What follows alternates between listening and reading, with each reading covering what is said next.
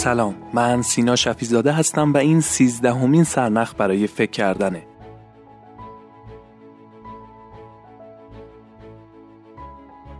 توی این سرنخ سراغ کتاب دیجیتال مینیمالیسم رفتم که نوشته کال نیوپورت و ترجمه ناهید ملکیه. روایت این قسمت هم بر اساس نسخه آنلاین این کتاب روی اپلیکیشن تاقچ است.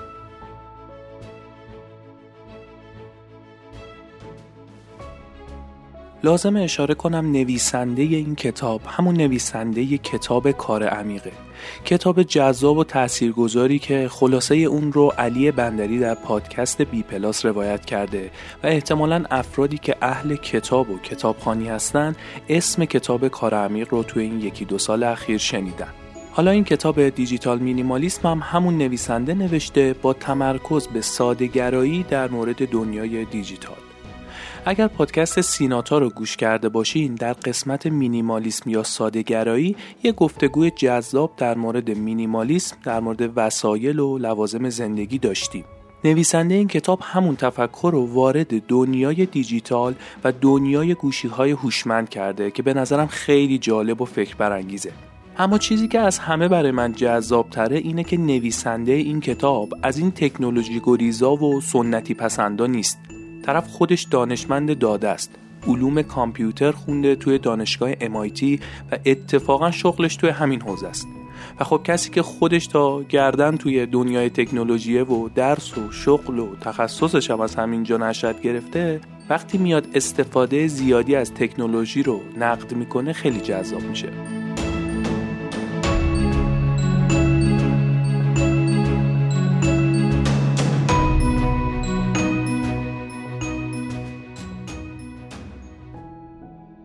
آقای کال با بیان یه نکته در مورد فیسبوک کتاب رو شروع می‌کنه تا یه حس کلی نسبت به محتوای کتاب پیدا کنیم. میگه اون روز اول که فیسبوک اومده بود قرار بود ما رو به دوستامون در نقاط مختلف کشور وصل کنه. قرار بود ارتباطی که احتمالا از دست رفته بود رو زنده نگه داریم. اما الان چیزی که اتفاق افتاده اینه که گشت و گذار زیاد توی فیسبوک باعث شده فرصت تعامل با نفری که روبرومون نشسته رو هم از دست دادیم. انقدر مشغول این شبکه های اجتماعی شدیم که ساده ترین رفتارهای تعاملی با آدم های نزدیک به خودمون رو از دست دادیم. در واقع فیسبوک قرار بود آدم های دورتر از ما رو به ما نزدیک کنه اما الان نزدیکترین آدما رو هم از ما دور کرده نویسنده کتاب همونطوری که قبلترم اشاره کردم مشکلی با مزایای تماس تصویری و استفاده از نقشه و کلی خدمات کاربردی که ما داریم برای راحت تر شدن زندگی از تکنولوژی استفاده می کنیم نداره و خودش هم واقف به این ویژگی های مثبت هست. اما حرفش به صورت کلی یه چیزه. نکته چیه؟ نکته اینه که در واقع روز اول هر کدوم از این تکنولوژی ها هدف کوچیکی داشتن. ما هم برای همون هدف کوچیک نصبشون کردیم یا ازشون شروع به استفاده کردیم. اما کم کم دامنه و میزان استفاده ازشون گسترده شد و این تکنولوژی ها ما رو تسخیر کردن و استقلال رو ازمون گرفتن. البته نویسنده میگه ما نباید به هیچ وجه خودمون رو سرزنش کنیم. چون این اعتیاد رفتاری ما به گوشی هوشمند و اینستاگرام و فیسبوک و کلش آف کلنز و همه اینا نتیجه میلیاردها دلار سرمایه‌ایه که این بیزینس ها خرج کردن تا هر روز ما رو بیشتر به خودشون معتاد کنن. اینکه اولین استوری رو می‌بینیم یهو یه ساعت تو اینستاگرام مشغول میشیم اتفاقی نیست. شانسی نیست. از قبل براش برنامه ریزی شده. کلی پول خرج شده که ما نتونیم ازش دل بکنیم. عامل دیگه ای هم که از نظر نویسنده باعث این اعتیاد رفتاری میشه جلب تایید اجتماعه میگه وقتی یه نفر ما رو لایک می‌کنه انگار هم قبیله های ما ما رو تایید کردن. مثل همون انسان نخستین کلی کیف می‌کنیم و تشنه بودن برای تایید اجتماعی گرفتن باعث تکرار این رفتارا میشه. و در نهایت فصل اول رو که مربوط به فلسفه و ماهیت مینیمالیسم دیجیتال هست رو در صفحه 52 اینطوری جمع بندی می‌کنه در بخش های قبلی توضیح دادم که چرا افراد زیادی احساس می کنند کنترل زندگی دیجیتالشان را از دست دادند.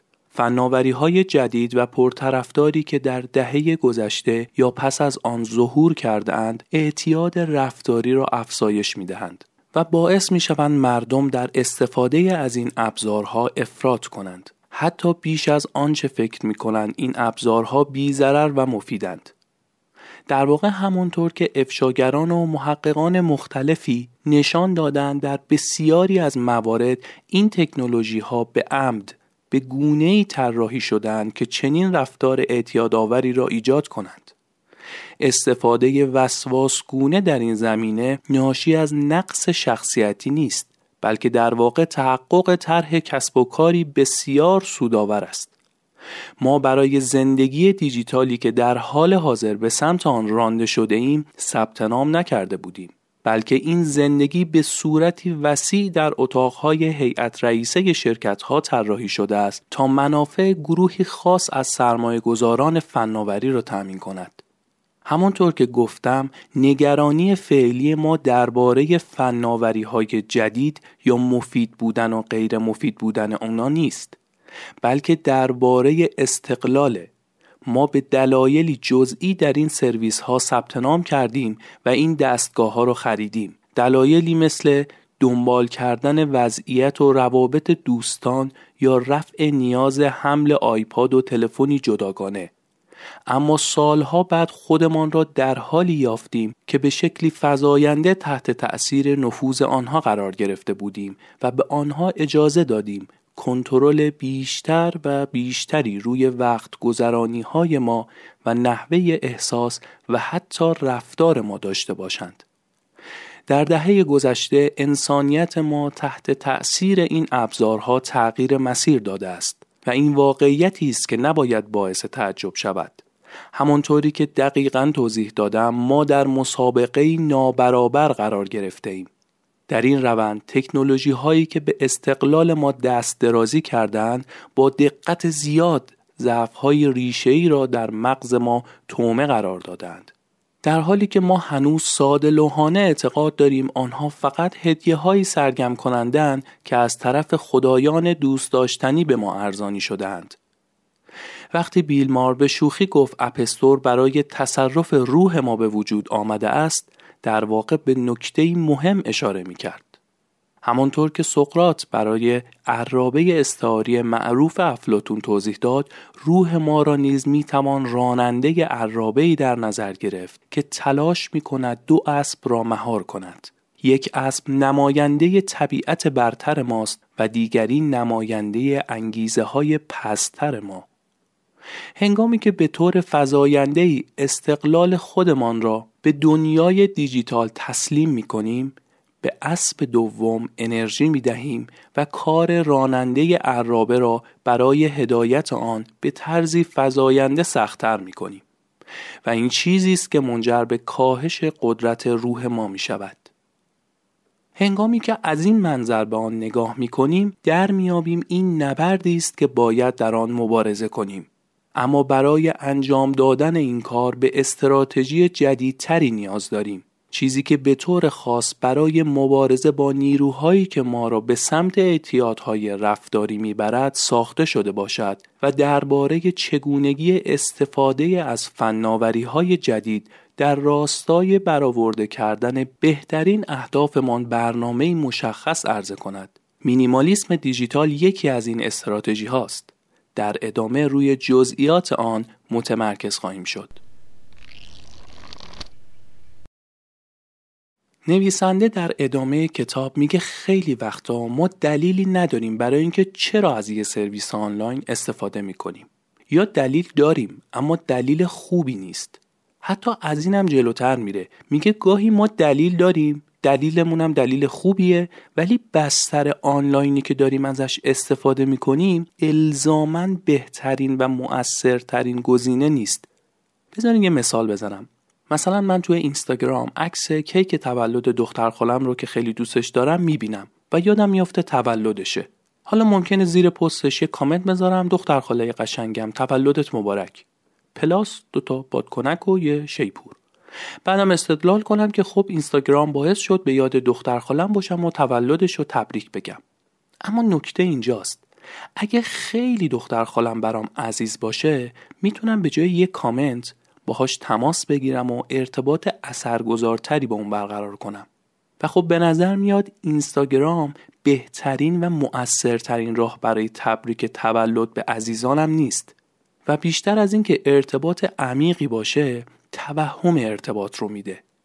از طرفی اگه دختر خالم اونقدر برام مهم نیست که بخوام بهش زنگ بزنم و در حد همون کامنت از سرش هم زیادیه خب اصلا چه کاری چنین ارتباطی رو حفظ کنم؟ چرا باید وقت خودم رو بابت آدمایی تلف کنم که برام مهم نیستن؟ حتی در حد چند ثانیه و یک کامنت و لایک. اما جدای از صرف جوی در زمان و انرژی بیشتر برای افزایش کیفیت رابطه خیلی وقتا هم توی هزینه و فرصت کردن می‌بینیم ضرر استفاده از تکنولوژی بیشتر از سودشه و به اشتباه داریم ازش استفاده می‌کنیم. برای اینم خوبه یه مثال بزنم. مثلا ممکنه من کارم کلا با گوشیم باشه و صبح تا شب مجبور باشم با گوشیم کار کنم. از اون طرف می‌بینم بچه‌هام دائم سرشون توی گوشیشونه و هی بهشون نصیحت می‌کنم که اینقدر درگیر این گوشی نباشین خب واضحه وقتی خودم صبح تا شب شب تا صبح خوابیدم روی گوشی دیگه بچه حرف منو گوش نمیده. از طرف دو دو تا چهارتا می‌کنم می‌بینم تربیت بچم از دو قرون بیشتر در آوردن برام مهمتره. پس به قیمت اینکه سرعت کارم کمتر بشه اما بچه هام بهتر تربیت بشن استفاده از گوشی هوشمند رو داخل خونه و شبا محدود می‌کنم. درسته پول کمتر در میارم اما می‌تونم امیدوار باشم پدر موثرتری هستم. اما بعد این توضیحات نویسنده میگه اگه فرض کنیم دلایل من یعنی نویسنده کافی بوده برای اینکه مینیمالیسم دیجیتال چیز مفیده و تأثیر مثبتی در زندگی می‌ذاره حالا لازمه که یاد بگیریم چجوری اصول مینیمالیسم دیجیتال رو توی زندگیمون پیاده سازی کنیم. برای پیاده سازی مینیمالیسم دیجیتال در زندگی و درک فرایند پاکسازی دیجیتال نویسنده سه گام اساسی رو در صفحه 107 مطرح می‌کنه که عنوان اونا رو به صورت مختصر براتون می‌خونم. یک دوره سی روزه را در نظر می گیرید و در این دوره از برخی فناوری ها دوری می کنید. دو در طول این سی روز سرگرمی ها و فعالیت های آنلاینی را که برایتان مفید است کشف می کنید. سه در پایان دوره این فناوری ها را به زندگیتان باز می گردانید در عین حال تعیین می کنید که هر یک چه ارزشی را در زندگیتان به وجود می آورد و چطور باید از آنها استفاده کنید تا بتوانید این ارزش را به حد اکثر برسانید. همانند پاکسازی خانهتان تجربه این سبک زندگی هم با کنار گذاشتن ابزارهای حواس پرت کن و عادتهای وسواس گونه ای رخ می دهد که در طول زمان روی هم انباشته شده است. سپس مجموعه ای از رفتارهای بسیار آگاهانه تر بهینه سازی شده و مناسب برای سبک زندگی مینیمالیست را جایگزین آن می کنید که به جای تضعیف ارزشهایتان از آنها حمایت می کند. همانطور که پیشتر گفتم بخش دوم این کتاب ایده ها و استراتژی هایی را مطرح می کند که منجر به تغییر شکل سبک زندگی مینیمالیست دیجیتال به سبکی پایدار و بلند مدت می شود. پیشنهاد من این است که با این پاکسازی شروع کنید و پس از آنکه دگرگونیتان آغاز شد به سراغ فصلهایی بروید که به موضوع بهینه سازی می پردازند. همانطور که در بیشتر مراحل زندگی صادق است شروع هر کاری مهمترین گام است. با در نظر گرفتن این موضوع در ادامه به جزئیات اجرای پاکسازی دیجیتال نگاهی دقیق تر خواهیم کرد. همانطور که بعدا توضیح خواهم داد خوشبختانه زمانی که صحبت از چگونگی موفقیت در این فرایند به میان می آید مجبور نیستیم از صفر شروع کنیم. بسیاری از افراد پیش از ما این مسیر را پیمودند نویسنده بعد از طرح این سگام هر کدوم رو باز می‌کنه و سعی می‌کنه بیشتر توضیح بده. بریم سراغ صفحه 120 کتاب تا با اولین گام بیشتر آشنا بشیم. نام این گام هست قوانین تکنولوژی خود را مشخص کنید. پاکسازی دیجیتال به طور عمده بر تکنولوژی های جدید متمرکز است و شامل اپلیکیشن ها، سایت ها و ابزارهایی می شود که از طریق کامپیوتر یا تلفن همراه عرضه می شوند. احتمالا باید بازی ها و رسانه های ویدیویی را هم در این دسته قرار دهید. به مدت سی روز از تکنولوژی های اختیاری استفاده نکنید. این موضوع بدین معناست که می توانید بدون ایجاد آسیب یا مشکلات عمده در زندگی شخصی یا حرفه‌ایتان سی روز از آنها دوری کنید. در بعضی موارد به طور کلی استفاده از این فناوری ها را کنار می‌گذارید اما در سایر موارد شاید روش هایی را مشخص کنید که دقیقا زمان و چگونگی استفاده از این فناوری ها را در طول این فرایند تعیین کند. در نهایت فهرستی از تکنولوژی های ممنوع و روش های اجرایی مربوط به آنها خواهید داشت. این فهرست را در جایی قرار دهید که هر روز آن را ببینید. در دوران پاکسازی چه چیزهایی برایتان مجاز و چه چیزهایی برای شما غیر مجاز است. مشخص بودن این موارد تعیین کننده موفقیت این اقدام خواهد بود. حالا بریم سراغ گام دوم و ببینیم توی این گام چه کار باید بکنیم. نویسنده اسم این گام رو در صفحه 130 کتاب گذاشته تعطیلی موقت سی روزه داشته باشید.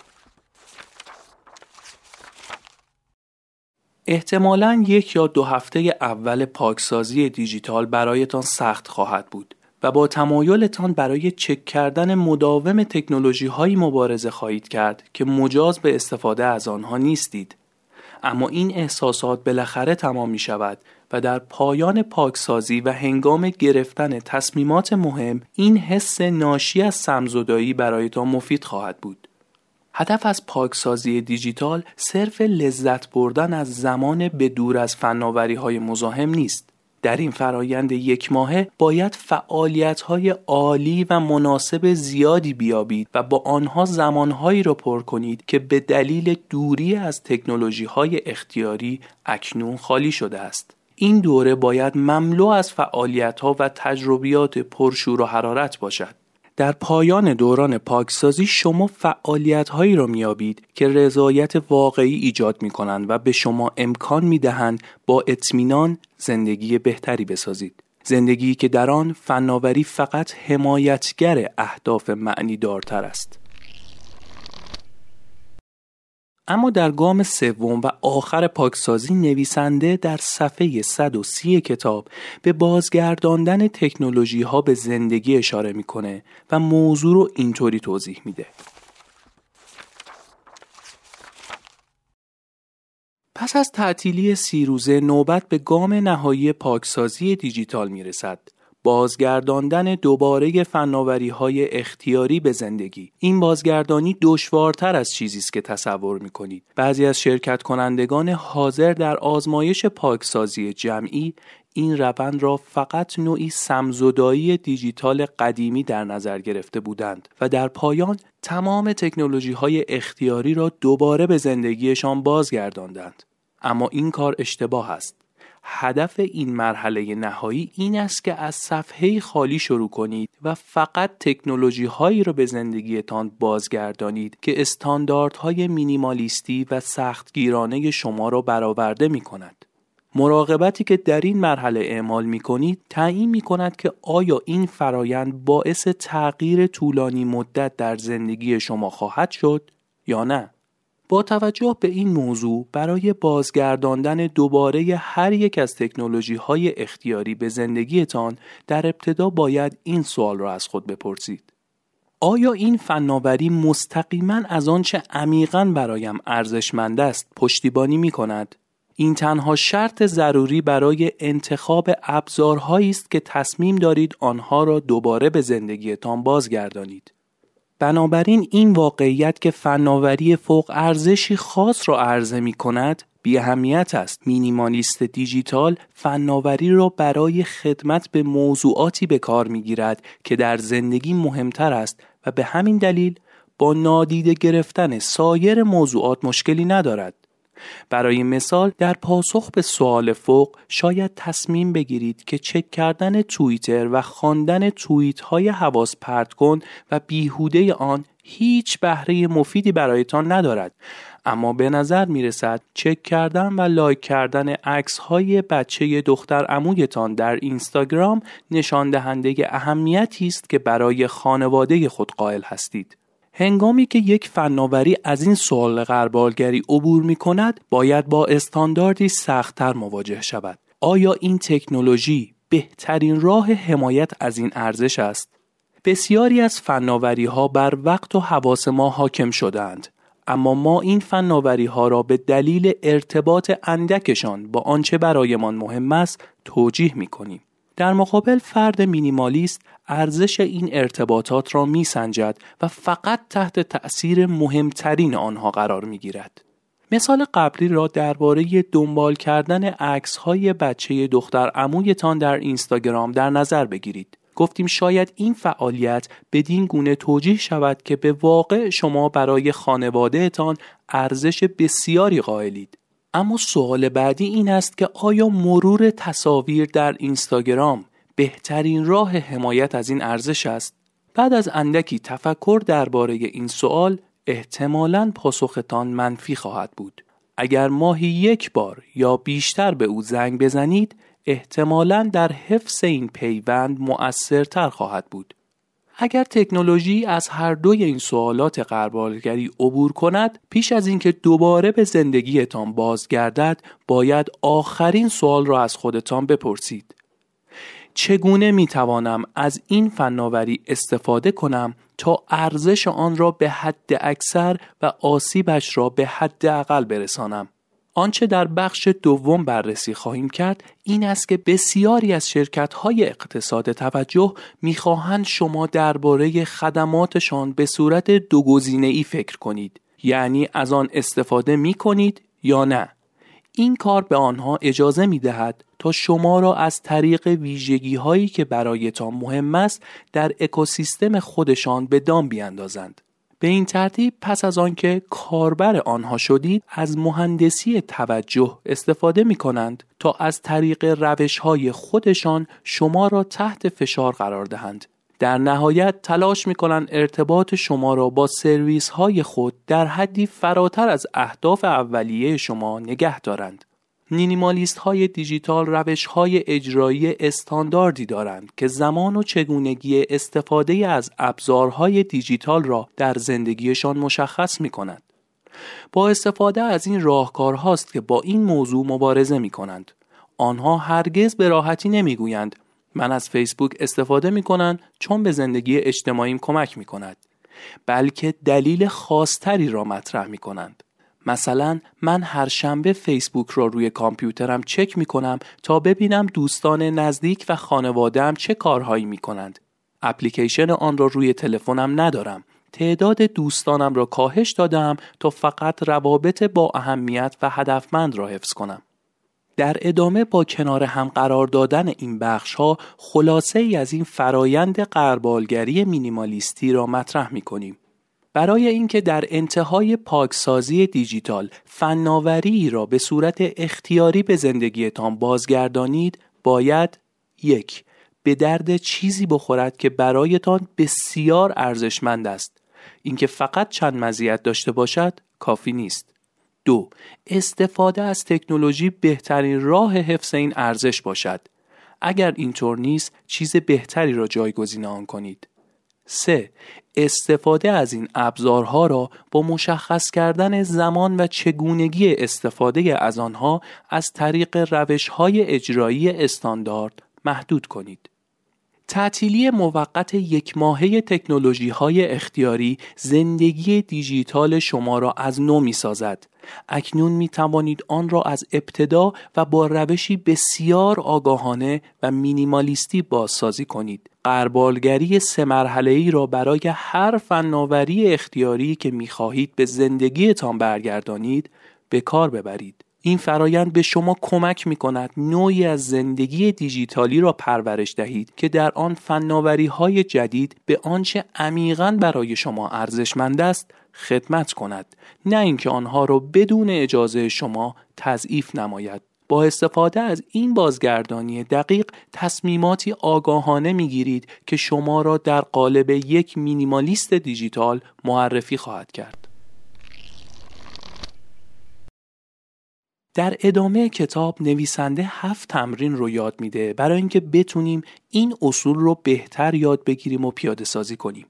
اولین تمرین به این نکته اشاره می‌کنه که استفاده مداوم و زیاد از تکنولوژی باعث شده ما از تنهایی محروم بشیم و فرصت تنهایی با افکار و درون نگری رو از دست بدیم.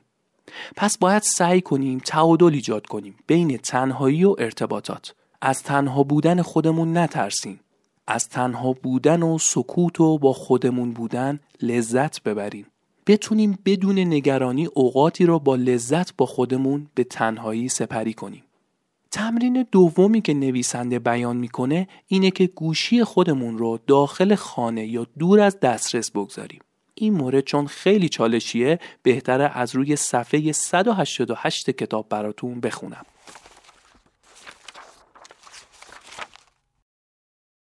پیشتر در این فصل گفتم که گوشی های هوشمند عامل اصلی محرومیت از تنهایی هستند. بنابراین برای اجتناب از این شرایط منطقی است که به طور منظم از این دستگاه ها دور باشیم.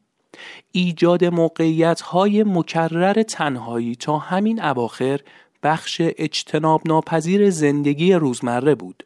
حال توصیه من این است که سعی کنید بیشتر روزها زمانهایی را به دور از تلفن سپری کنید. اما بسته به سطح راحتی شما این زمانها می تواند اشکال گوناگونی داشته باشند. از چند ساعت در ابتدای صبح گرفته تا یک شب کامل. اغلب افراد باور دارند که نداشتن تلفن فاجعه است. اما برای موفقیت در این استراتژی باید چنین باوری را رها کنید. همانطور که در بالا گفتم نداشتن تلفن باوری جدید و بسیار نوآورانه است. اما قبل از اینکه به طور کامل این حقیقت را بپذیرید باید تمریناتی انجام دهید. اگر در ابتدا برایتان سخت است روش مفید این است که تلفنتان را با خودتان ببرید ولی آن را در داشبورد خودرو بگذارید. به این ترتیب اگر موقعیتی اضطراری پیش بیاید که به برقراری ارتباط نیاز داشته باشید همیشه می توانید به سراغ موبایلتان بروید. اما در لحظه ای که به سرعت بتواند تنهاییتان را رفع کند همراه شما نخواهد بود. اگر رانندگی نمی کنید اما با اشخاص دیگری بیرون هستید می توانید از آنها بخواهید گوشی شما را نگه دارند. با این فرض که بتوانید متقاعدشان کنید این کار را انجام دهند. به این ترتیب مثل مورد قبل فقط در موارد ضروری به آن دسترسی خواهید داشت اما این دسترسی آسان نخواهد بود.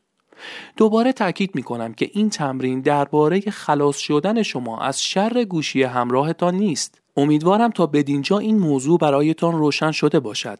در حقیقت شما هنوز هم بیشتر اوقات آن را همراه خود خواهید داشت و از تمام امکاناتش لذت خواهید برد. اما کم کم متقاعد می شوید و در میابید که کاملا منطقی است اگر گاه تلفنتان را به همراه داشته باشید و گاهی اوقات نه.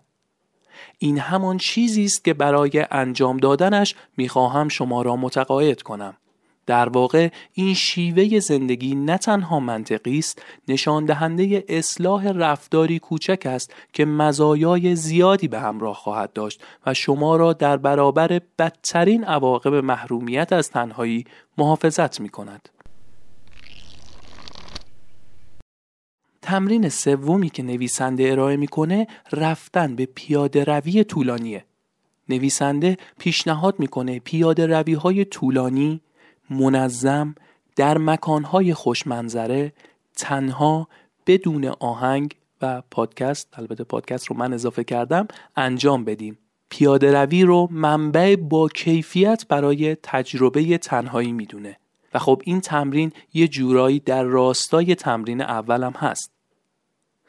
تمرین چهارم رو نویسنده نوشتن نامه به خود برای مرور و شفاف کردن باورها و هیجانات می‌دونه.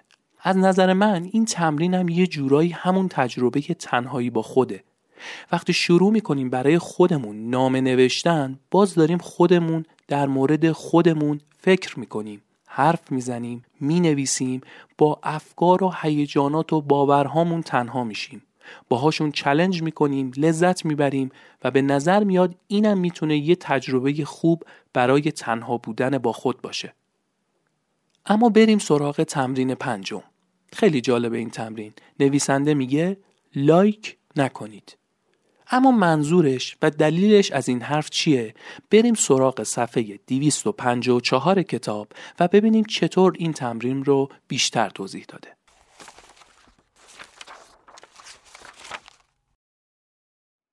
شاخص های تایید با یک کلیک در دنیای رسانه های اجتماعی بسیار پرطرفدار است.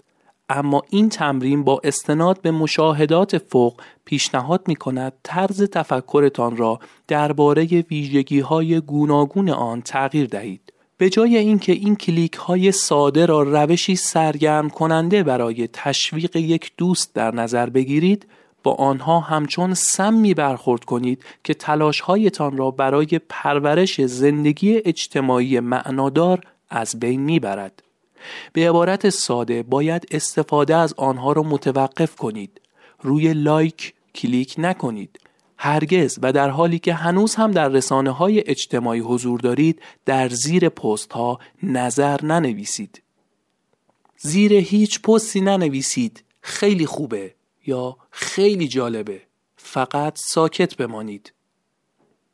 در برابر این تعاملات بظاهر بیزرر دقیقا چنین موزگیری سرسختانه ای را پیشنهاد می کنم زیرا این تعاملات به ذهن شما می آموزد که ارتباط جایگزینی مناسب برای گفتگوست فرضیه اصلی فلسفه گفتگو محور من این است که اگر با وجود تمام نیتهای خوبتان برابری ارتباط و گفتگو را بپذیرید بیشک نقش تعاملات کم ارزش را به شکل اجتناب ناپذیر گسترش خواهید داد مگر اینکه معاشرت های ارزشمندی را که واقعا مهم است روز به روز بیشتر کنید. اگر بدون رودربایسی تعاملات بی اهمیت را از بین ببرید این پیام واضح را به ذهنتان می دهید که آنچه مهم است گفتگوست اجازه ندید جذابیت های ابزارهای دیجیتال ذهن شما را از این واقعیت منحرف کند همانطور که پیشتر هم اشاره کردم شاید فکر کنید که می توانید بین هر دو نوع تعامل تعادل ایجاد کنید اما باید بدانید که اکثر افراد از پس آن بر نمی آیند. برخی از مردم نگرانند که اگر به طور ناگهانی از تشویق دیگران در رسانه های اجتماعی امتناع کنند مبادا باعث ناراحتی کسانی شوند که در حلقه اجتماعی آنها قرار دارند. برای مثال پس از توضیح این استراتژی شخص مقابلم نگران بود که اگر درباره آخرین عکس نوزاد دوستش نظر ندهد عملش کوتاهی و بیاحساس بودن به نظر برسد. اما اگر این دوستی واقعا برایتان مهم است اجازه دهید نگرانیتان در این باره به شما انگیزه دهد و برای گفتگوی واقعی زمانی را در نظر بگیرید. در حقیقت رفتن به دیدن این مادر جدید نسبت به اضافه کردن یک آخی ای جونم کوتاه به فهرستی از نظرات سرسری ارزش بیشتری به هر دوی شما خواهد داد. اگر می‌خواهید به سمت گفتگوی بیشتر حرکت کنید و زمان استفاده از رسانه های اجتماعی را کم کنید بهتر است این موضوع را به اطلاع دوستان اجتماعیتان برسانید تا از دلخوری های ناشی از این اتفاق دوری کرده باشید. برای مثال این کاربر در نهایت برای دوستش که تازه مادر شده بود یک وعده غذا برد. این کار باعث تقویت رابطه و افزایش خوشی هر دوی آنها شد. آن هم خیلی بیشتر از آن چیزی که حتی صد واکنش سریع در رسانه های اجتماعی می توانست ایجاد کند. در پایان باید بگویم که اگر برای تعامل با دیگران از آیکون ها استفاده نکنید و از گذاشتن نظر در رسانه های اجتماعی خودداری نمایید برخی افراد به ناچار از مدار اجتماعی شما خارج می شوند به ویژه کسانی که رابطهشان با شما فقط در حد رسانه های اجتماعی است. در این موارد موضع سختگیرانه من این است. اجازه دهید بروند. ایده ای که می‌گوید حفظ تعداد بیشماری از این ارتباطات اجتماعی ضعیف ارزشمند است به طور عمده اختراع دهه گذشته یا پس از آن است. امروزه دیگر آوارهای ناشی از این اشتباهات فراوان دانشمندان شبکه به شکلی بیغواره در حوزه اجتماعی فرو ریخته است انسانها در طول تاریخ همواره اطلاعاتی را به افرادی ارسال می کردند که آنها را فقط به اندازه دوران دبیرستان می شناختند و به همین شکل هم زندگی غنی و رضایت بخش اجتماعیشان را حفظ کردند. اما باور کنید که با بازگشت به حالت پایدار چیز چندان چشمگیری از زندگیتان کم نخواهد شد. استاد دانشگاهی که درباره رسانه های اجتماعی مطالعه و تدریس می کند این گونه برایم توضیح داد. فکر نمی کنم هدف از خلقت ما این باشد که با افراد زیادی در ارتباط باشیم. آیا در نقش یک مینیمالیست دیجیتال همچنان از رسانه های اجتماعی استفاده خواهید کرد یا نه؟ به طور خلاصه پاسخ به این سوال و شرایط استفاده از آنها پیچیده است. و به عوامل گوناگونی بستگی دارد در نهایت صرف نظر از اینکه در این زمینه چه تصمیمی می‌گیرید از شما می‌خواهم برای حفظ سلامت اجتماعیتان قاعده مهم را در نظر بگیرید از این پس از رسانه های اجتماعی به عنوان ابزاری برای حفظ ارتباطات کم کیفیت استفاده نکنید به عبارت ساده کلیک نکنید و نظر ندهید این سختگیری رادیکال باعث ایجاد تغییری اساسی در راستای دستیابی شما به روشی بهتر برای حفظ زندگی اجتماعیتان خواهد شد. تمرین ششمی که نویسنده در کتاب بهش اشاره می‌کنه اینه که پیامای متنی رو یک پارچه کنیم و ارسال کنیم. تا از تعدد سر زدن به گوشی خلاص بشیم. منظور اینه که مثلا به جای اینکه قرار با سه نفر صحبت کنیم بریم به سه تاشون پیام بدیم سلام سلام سلام. بعد که جواب دادن بگیم خوبی خوبی خوبی. بعد که جواب دادن بگیم یه کاری باهات داشتم به هر تاشون. بعد تازه حرفمون رو بزنیم. یه جا از همون اول توی یه پیام بگیم سلام وقتت بخیر امیدوارم خوب باشی. قرض از این پیام این که فلان و بهمان. خب بدیهیه که همه که همزمان جواب نمیدن. اون وقت اگه تک تک پیام بدیم یهو ساعت ها درگیر پیام دادن و ور رفتن با گوشی میشیم چون با هر کسی در یه مرحله هستیم. اما تمرین هفتم و آخر نویسنده اینه که برای پیام های متنی و گفتگوی تلفنی روز و ساعت مشخص معین کنید. اینجوری نباشه که همه فکر کنن هر موقع بخوان می‌تونن از ما جواب دریافت کنن. احتمالا افرادی که ممکنه کار ضروری با ما داشته باشن خیلی کم هستن و می‌تونیم یه راه اختصاصی برای اونا داشته باشیم و در 99 درصد بقیه پیام ها یه زمان مشخص داشته باشیم. فرض کنید که من دلم می‌خواد بدون هیچ تغییری در رفتارم همچنان از اینستاگرام استفاده کنم. بازم اینکه زمان تعیین کنم که مثلا روزی 5 ساعت بین ساعت فلان تا بهمان استفاده می‌کنم بازم کمک کننده است. چون حداقل به جای درگیری ذهنی کل روز حداقل فروکاهش پیدا می‌کنه به 5 ساعت. از طرفی خیلی وقتا ممکنه فکر کنیم مگه حالا ما چقدر برای تکنولوژی و شبکه های اجتماعی مختلف وقت می‌ذاریم که بخوایم انقدر نگرانش باشیم.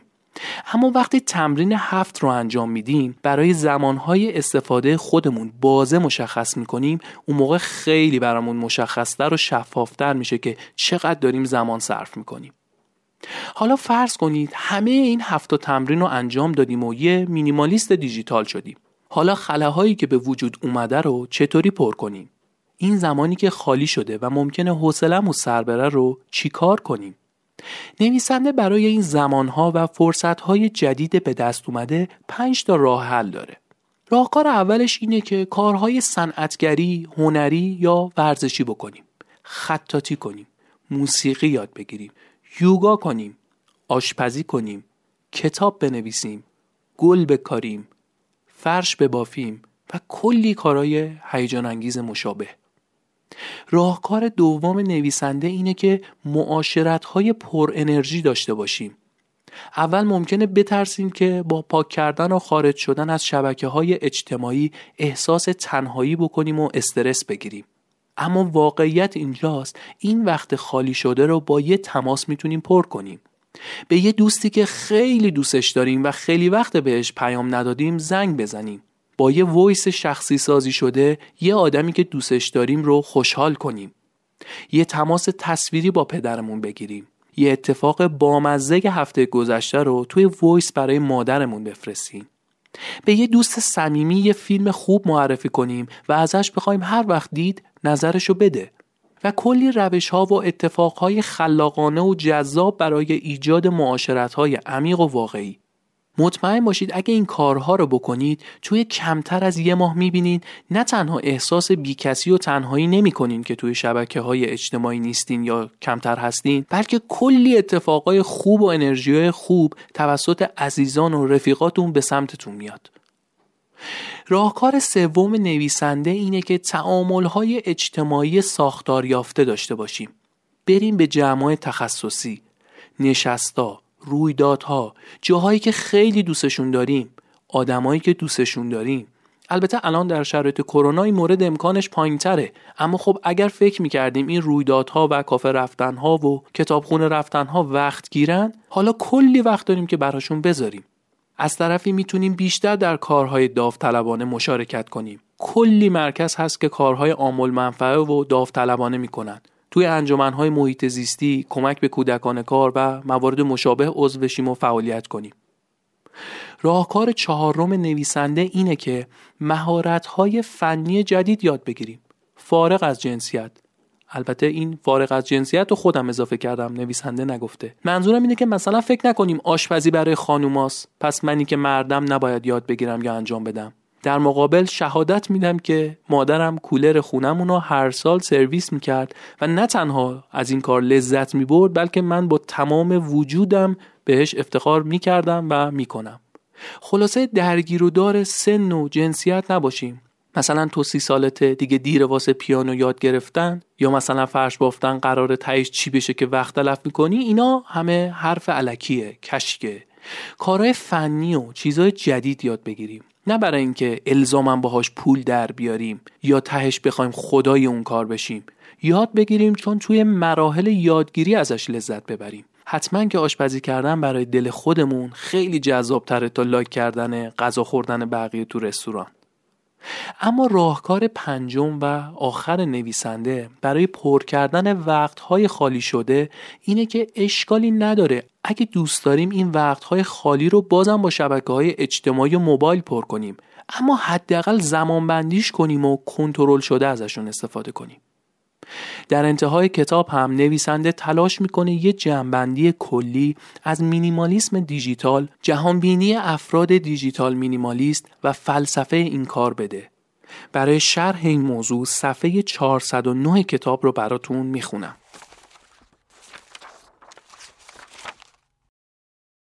پیاده سازی این فلسفه به طور عمده تمرینی برای عملگرایی است.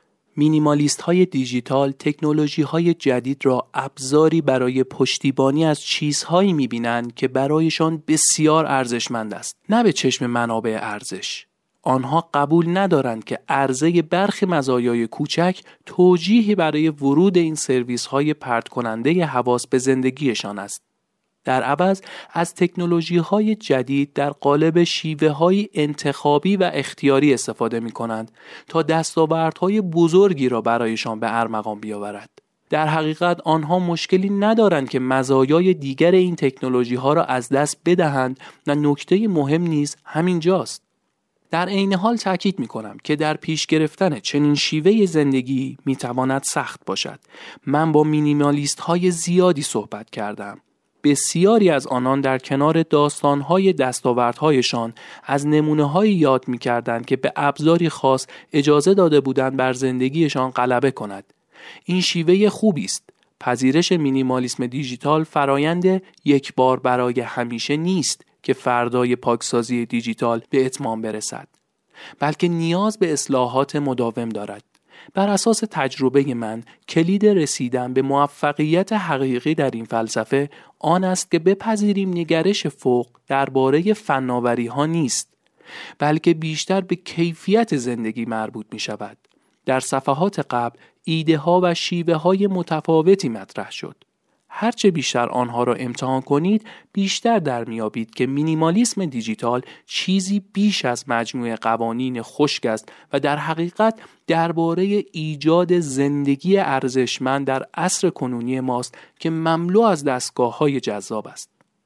برخی افراد به وضعیت موجود دیجیتال متعهدند شاید آنان تلاش کنند این نگرش را از منظر فلسفی ضد تکنولوژی مطرح کنند امیدوارم در این کتاب شما را متقاعد کرده باشم که این ادعا اشتباه است مینیمالیسم دیجیتال به طور سریح نوآوری های عصر اینترنت را رد نمی کند بلکه شیوه فعلی اکثریت مردم را برای استفاده از این ابزارها رد می کند.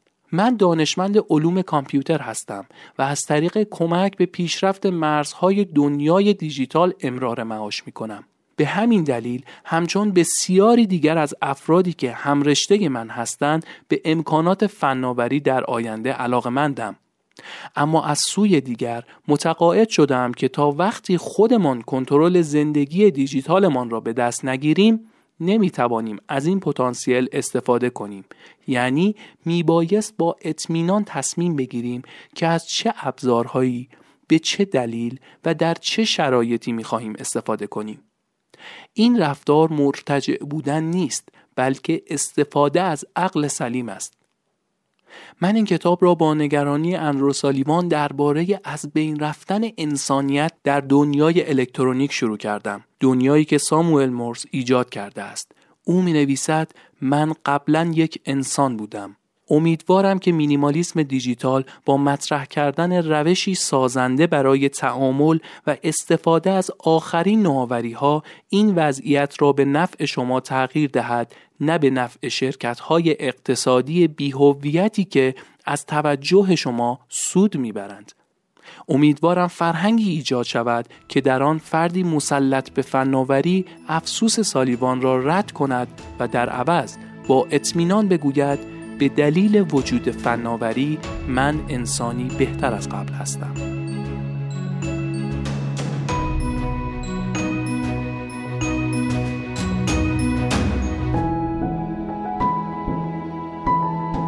در آخر امیدوارم معرفی این کتاب براتون جذاب بوده باشه و اگه به مطالعه کامل این کتاب علاقه من شدید می‌تونید لینک خرید اون رو داخل محتوای تکمیلی پیدا کنید.